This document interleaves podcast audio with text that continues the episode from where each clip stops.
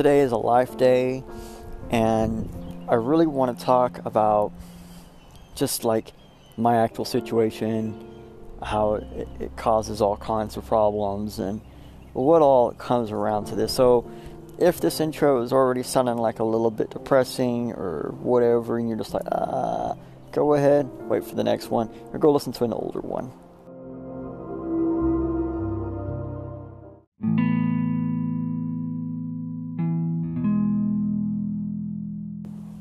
Yeah, let's go into a little bit of a backlog. So, I haven't had a bank account since 2008.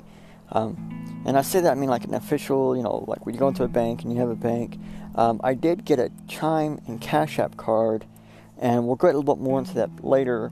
But for me, um, Bitcoin and cryptocurrency, and even before that, online onion currency has always been a big deal of my life. Uh, because, like, I, I need it to get money, I need it to use it, I, I need it for everything. It's like, if it's not cash on hand, it's some form of online currency. And with um, so much going on, like with the feds doing quantum easing, where they're actually printing uh, money from what they believe they'll need in the future, uh, that kind of points some fingers and, and thoughts in my mind that makes me want to talk more about that, and I will in a bit.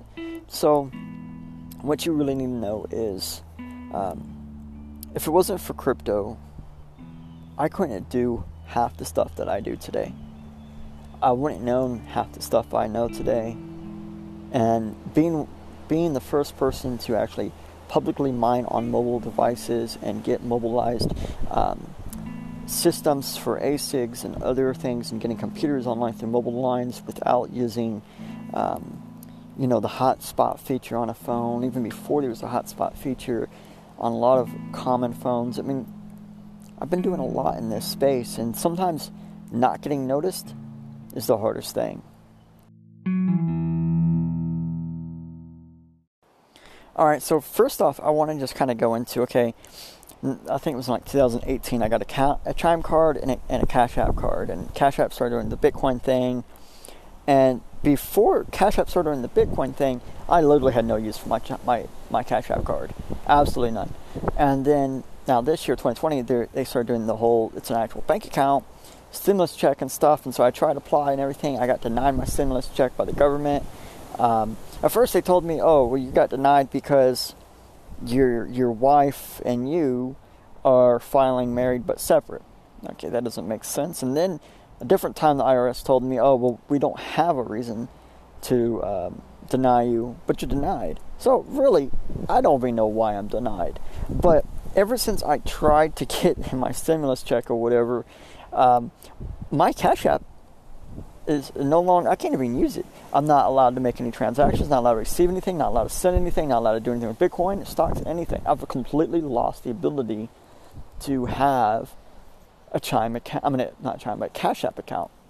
And like just before that, like earlier in January and February, I was having basically the same thing, same issue with my Chime. The Chime card wasn't letting me use it. Um, only thing I could do was go to like Walmart and, and put money onto it. It wasn't allowed to use it. Wasn't allowed to spend it. Wasn't allowed to accept anything.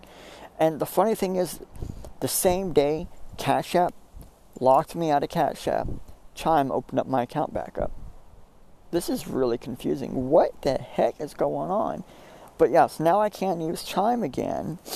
Um, and I finally got into my Fold account again. So Fold has replaced my uh, Cash App almost completely. I can't buy Bitcoin with it. I can't basically do my spot markets like I was. And who knows? That might even be one of the reasons why Cash App has has kicked me out. Like I've basically taken zero dollars and I've made a few hundred dollars off of Cash App buying and selling Bitcoin by putting Bitcoin on it through Bitcoin deposits and then selling.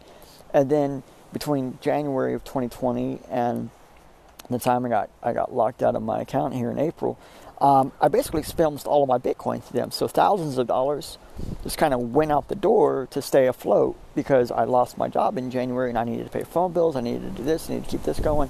Um, and then in February of this year, the state of Oklahoma took one of my, my last remaining businesses. Oh my gosh, what am I supposed to do now? I now I no longer own a business.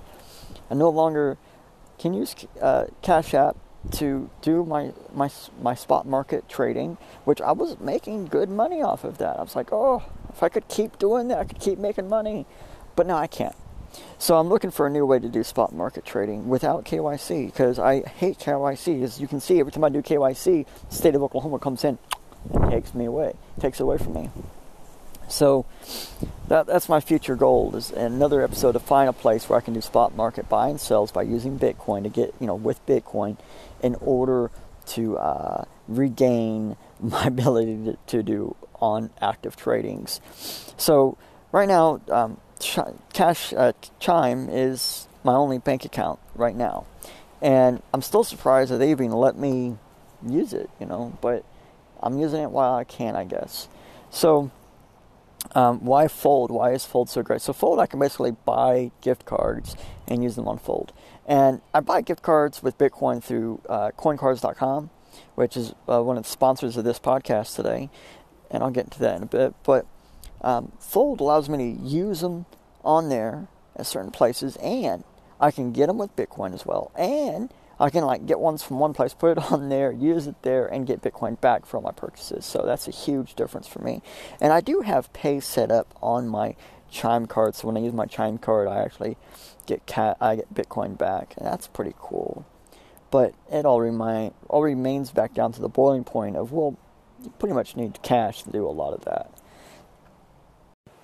All right, so you heard about the accounts, but I want to talk about the whole quantum easing. Now, quantum easing and quantum tightening has been done in America before. So, quantum easing is when the the government allows for a mass printing of dollar bills, normally hundred dollar bills, to be honest. And so that has happened before. I think 2008 was the last time it happened. Now, quantum tightening has happened one time, and that's actually where they don't delete any bills, they don't burn any bills because they burn bills every year. Um, but any bill they burn, they have to reprint uh, a fresh bill for that. So that's not considered anything. That's considered exchanging of old to new bills. But quantum tightening, I think it was done in 2012 or 2010, and they actually went through their debt book. They went through the book of debts in America. and like okay, this this company owns us tons of money, this company owns us tons of money, this company owns tons of money. And they just deleted debt off the books. Yeah, deleted debt off the books. Now, there is another way quantum tightening can be done. And it has nothing to do with printing bills, printing money, but they actually go into the credit log of what's allowed for banks to uh, issue as fresh credit, and they can increase that, which that's been done multiple times. And what that does is they say it offsets the difference between debt and credit. So, okay, they did that just like 2018. 2018, they did quantum tightening by offsetting the debt to credit ratio for bankers and banks. And banks were basically allowed more daily credit revenue. So, this is money that doesn't exist. It's all digital, but it's not the digital dollar or anything like that. It's just the record books, the ledgers. Okay, so if you have a ledger that says maximum entries 222, well, in 2018, the government said, okay, you can make a maximum entries of you know 250, and if your ledger had a max uh, bill like it couldn't go over two trillion dollars, they went, oh, you know what, you can go up to four trillion dollars now. So, okay, so that's what they did in 2018, and um, you don't hear that called quantum tightening very often, but technically that is what it is.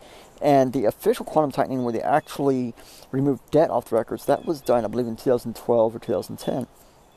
And so, if the government has ways of doing um, increased value of different situations and scenarios and things, they, they can either remove debt from companies' uh, ledger or, you know, that they can go all the way down to, okay, I owe this Joe Blow 20 bucks, they could actually go in there and say, no, you don't owe Joe Blow anything.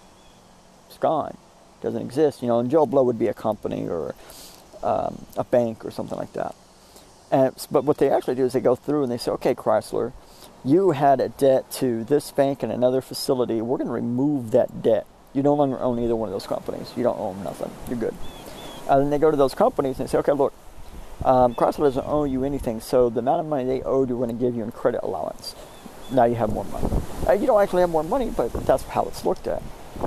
If they could do that, and they have done that, why do they need to print the trillions upon trillions of dollars? Why are they going, okay, we need to look 50 years in advance and we need to print the dollar cash bills that we're going to need for the next 50 years now?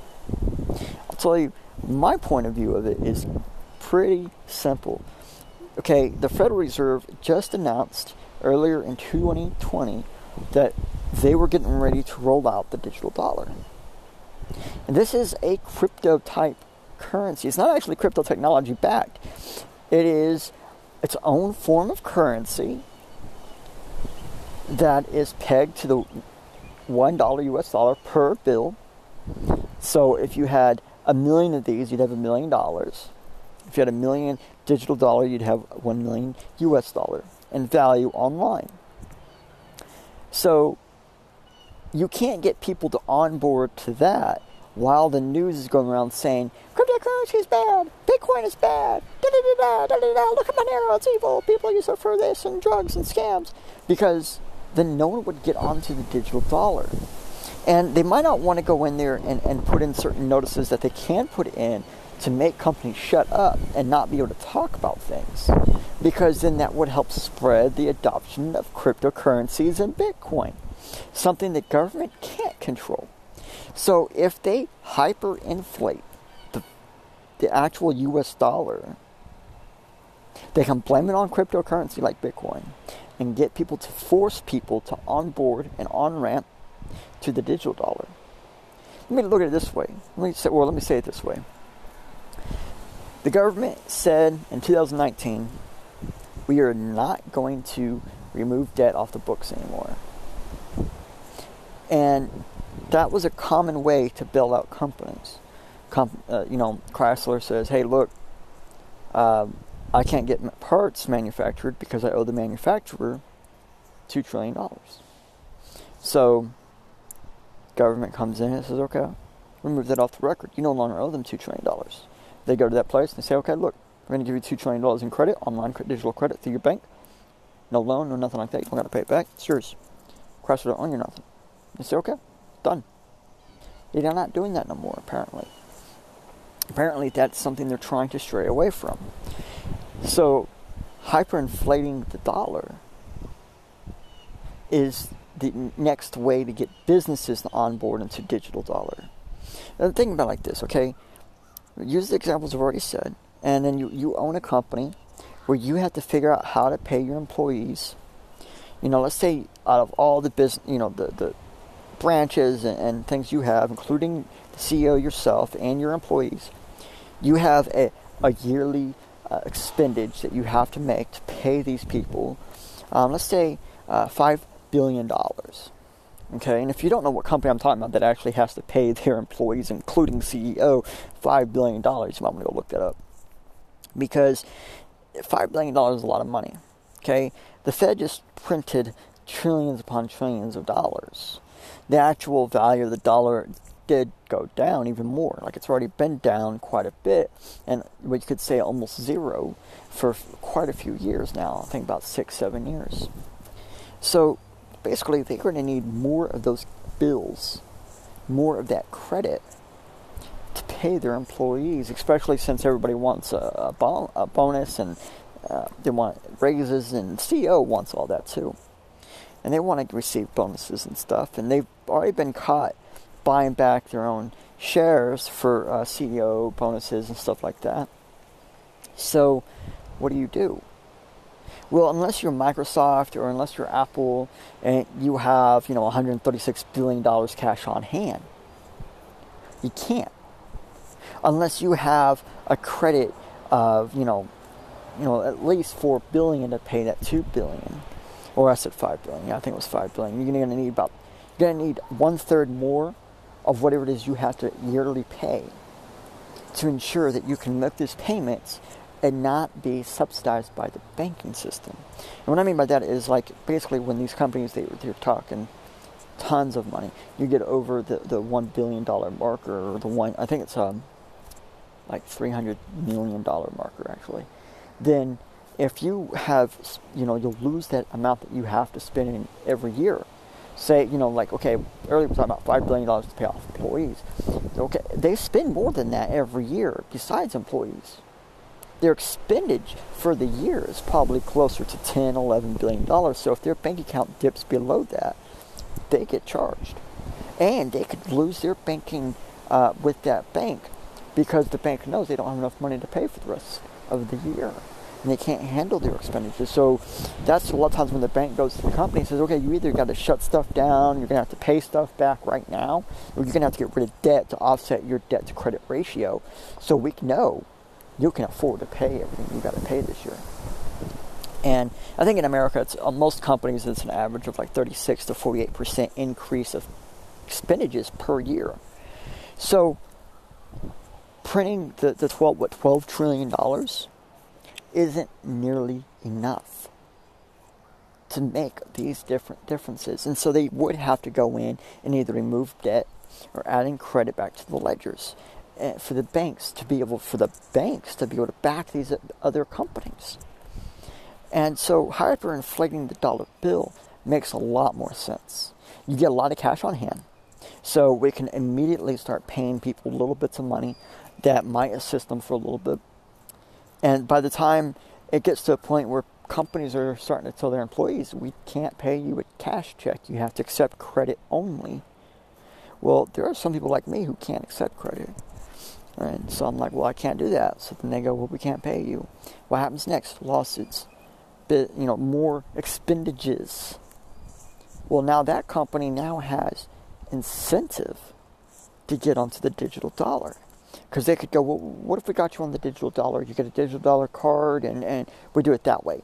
Now, you don't have to have a bank, you don't have to have credit, leasing, or anything like that. What if we do that? Well, there's a lot of people going to say yes. I mean, honestly, if that was offered to me, I probably would say yes just because it's either don't get paid or get paid in that situation, and I need to get paid. I could still go to an ATM, I could cash out cash. Okay. I could still go to Walmart, I could get cash back. Yeah. Okay. So, there's a reason for it. Totally a reason. And if you weren't paying attention in 2019, 2018, 2017, uh, companies started getting more and more to being able to do full electronic transactions. And in 2019, almost all of your food companies started pushing out very hard every piece of technology and equipment they needed to to do touchless service. Yeah. So I'm going to leave that there for you because if you don't understand how a touchless service was needed now in 2020, why would they how would they know that in 2019? Well, Project 201.